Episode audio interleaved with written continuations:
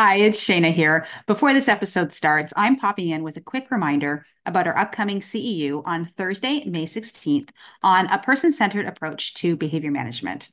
School taught us a lot about ABA. However, the thing with ABA is that it's a science and it's constantly evolving. So, a lot of what we learned back then doesn't always apply now. Today, we want to use a person centered approach to behavior management. Um, but what does that look like, and how can our learners still make progress in this kind of approach? So, join us live on Thursday, May 16th at 12 p.m. Eastern Time as Shira discusses how to use a person centered approach to behavior management with your learners. This CEU is presented by our very own Shira Karpal. You can earn one learning CEU for ACE, QABA, or IBAO. Join us live at this event or to watch the recording asynchronously, go to howtoaba.com forward slash CEU. See you then. Hi, I'm Shira Karpal. And I'm Shana Gaunt, and we're board certified behavior analysts. At How to ABA, we provide practical resources, community, and support to ABA professionals. In each episode of our podcast, we will be having real conversations with real people sharing real stories about ABA. We'll share relevant strategies and actionable tips that will make us all better ABA practitioners. It's the ABA content you need that you're not going to learn in a textbook. Okay, we can go to a question from our community. Um, and in the meantime, if anything comes up for any of you guys, feel free to post it or um, let us know. So the question is about reinforcement. Um, you know, this person is saying, I hear the term so much, but I just don't find it so simple to figure out what a good reinforcer is. She says, Am I supposed to buy a bunch of random things and like, you know, carry them with me around to find the most motivating one? Um, one of my clients is a little verbal, but barely communicates, and his main behavior is task avoidance. He won't sit for more than five minutes, and then will get out of his seat and bother other classmates. Um, and then the teacher tells him to leave. So this happens every day. The functions of behavior are mainly escape and attention. And there hasn't really, we haven't found a good reinforcer to motivate him. Um, do I start with a token board? I'm not even sure if he understands the concept of a token board. I just don't know where to begin. Okay, so there was kind of a lot in that question. Um, reinforcement as one topic, kind of escape avoidance, and then you know token boards and all of that. Um, and starting to talk about reinforcement. You know, reinforcement. I think we often mistake for you know a toy. Um, and I think we think about, well, how am I going to guess which toy this kid is going to all of a sudden want magically? Um, the best way I found to um, figure out what is reinforcing for my students is to just watch them. Um, I watch them play. I play with them. Obviously, if I'm meeting the student for the first time, I would ask the parents, like, what what is your child into? Are they into, you know, Paw Patrol? Are they into stickers or Lego or anything like that? And I bring a few of those with me so that I can get a feel for what's motivating, and then I just play. Um, but I think sometimes what we overlook is those non tangibles that are reinforcers, especially with younger students or beginner learners. We'll do a lot of like physical movement, like, you know, um, spinning around or picking them up or squeezes or things like that. Um, you know, if this student is escaping to attention, then attention is a reinforcer, um, and escape is a reinforcer, and these are non tangibles. And so I think we often try to like overcompensate with all these tangibles, like you know, sit at circle time so you can get a toy, or do this task so you can have an M&M but we forget about those things that are intrinsically reinforcing that are also more natural. So if he's motivated by escape then pick a, an amount of time that he'd be successful to sit. And then the reinforcer is the escape. You know you get to leave or you get to tell me that you're all done and then that's the reinforcer. So we don't really need to like reinvent the wheel. I think we can get a lot of information um, by watching our students and observing them um, what's that term called? Officially Kat the the just uh, like observationally watching. Yeah i mean i think that's that that's it right there. Um and two i think she is kind of halfway there like you said and fi- identifying those functions is that like that's that's part of finding out that reinforcement.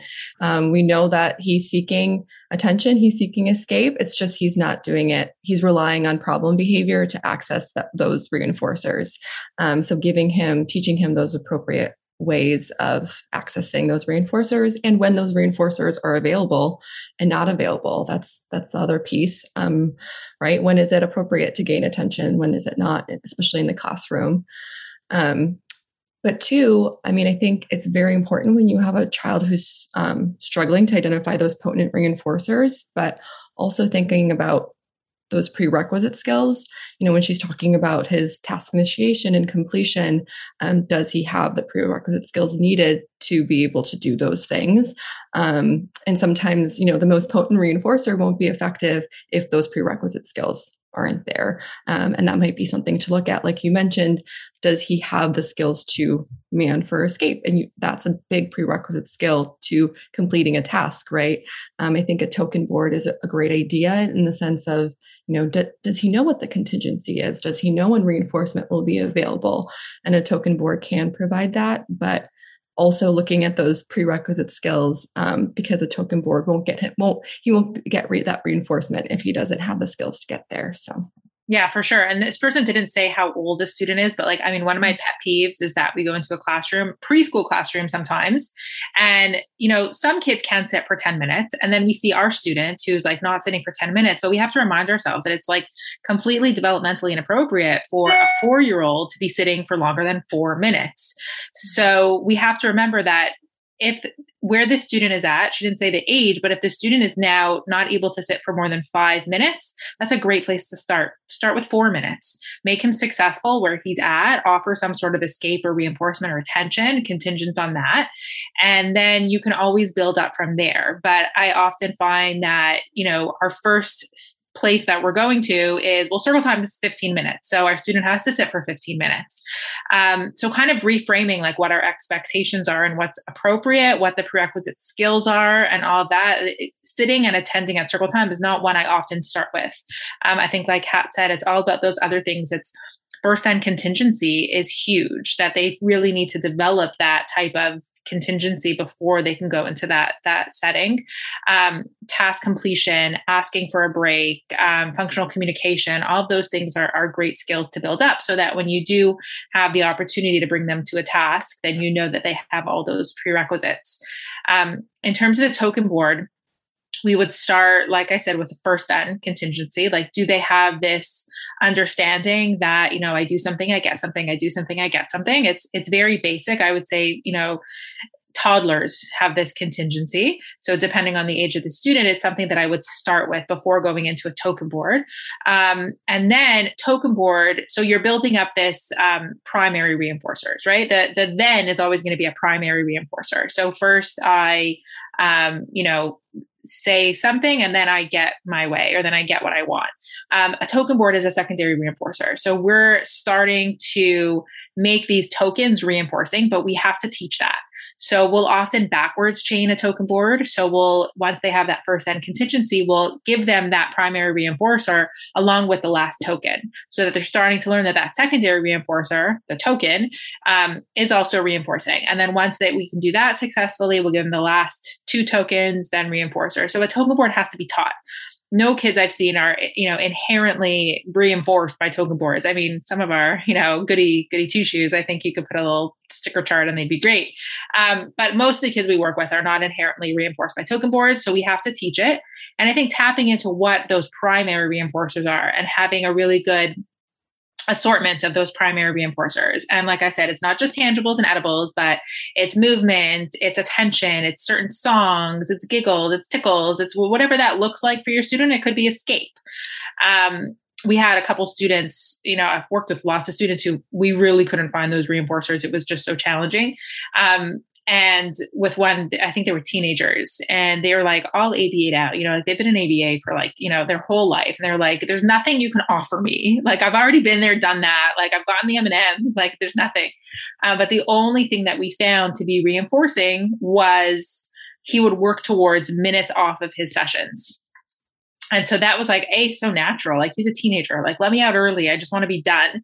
Um, and we just found a creative way to motivate him. So like the more that you know the longer he participated and the the more you know contingencies he met with the more time he got off of his session. And it works beautifully. So i think a little bit of creativity when we talk about reinforcement goes a long way. Yeah, I think it's just important to remember that preferences aren't synonymous with reinforcement, right? So because I prefer something and I go to it and I play with it often does not mean that it will be a reinforcer for me when demands are in place or when certain demands are in place or a certain amount of demands are, are put into place. So, if possible, a reinforcement assessment might give you more insight into the difference between a preference and a reinforcer.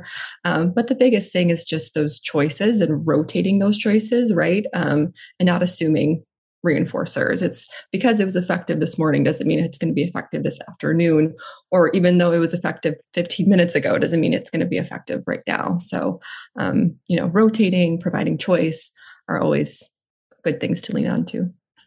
Thanks for joining today's conversation. Wherever you get your podcast, please go and subscribe, rate, and review so others can find out about us too. For more from How to ABA, including free resources and ABA materials, visit our blog at howtoaba.com and make sure that you're following us on social media for more practical tips and updates.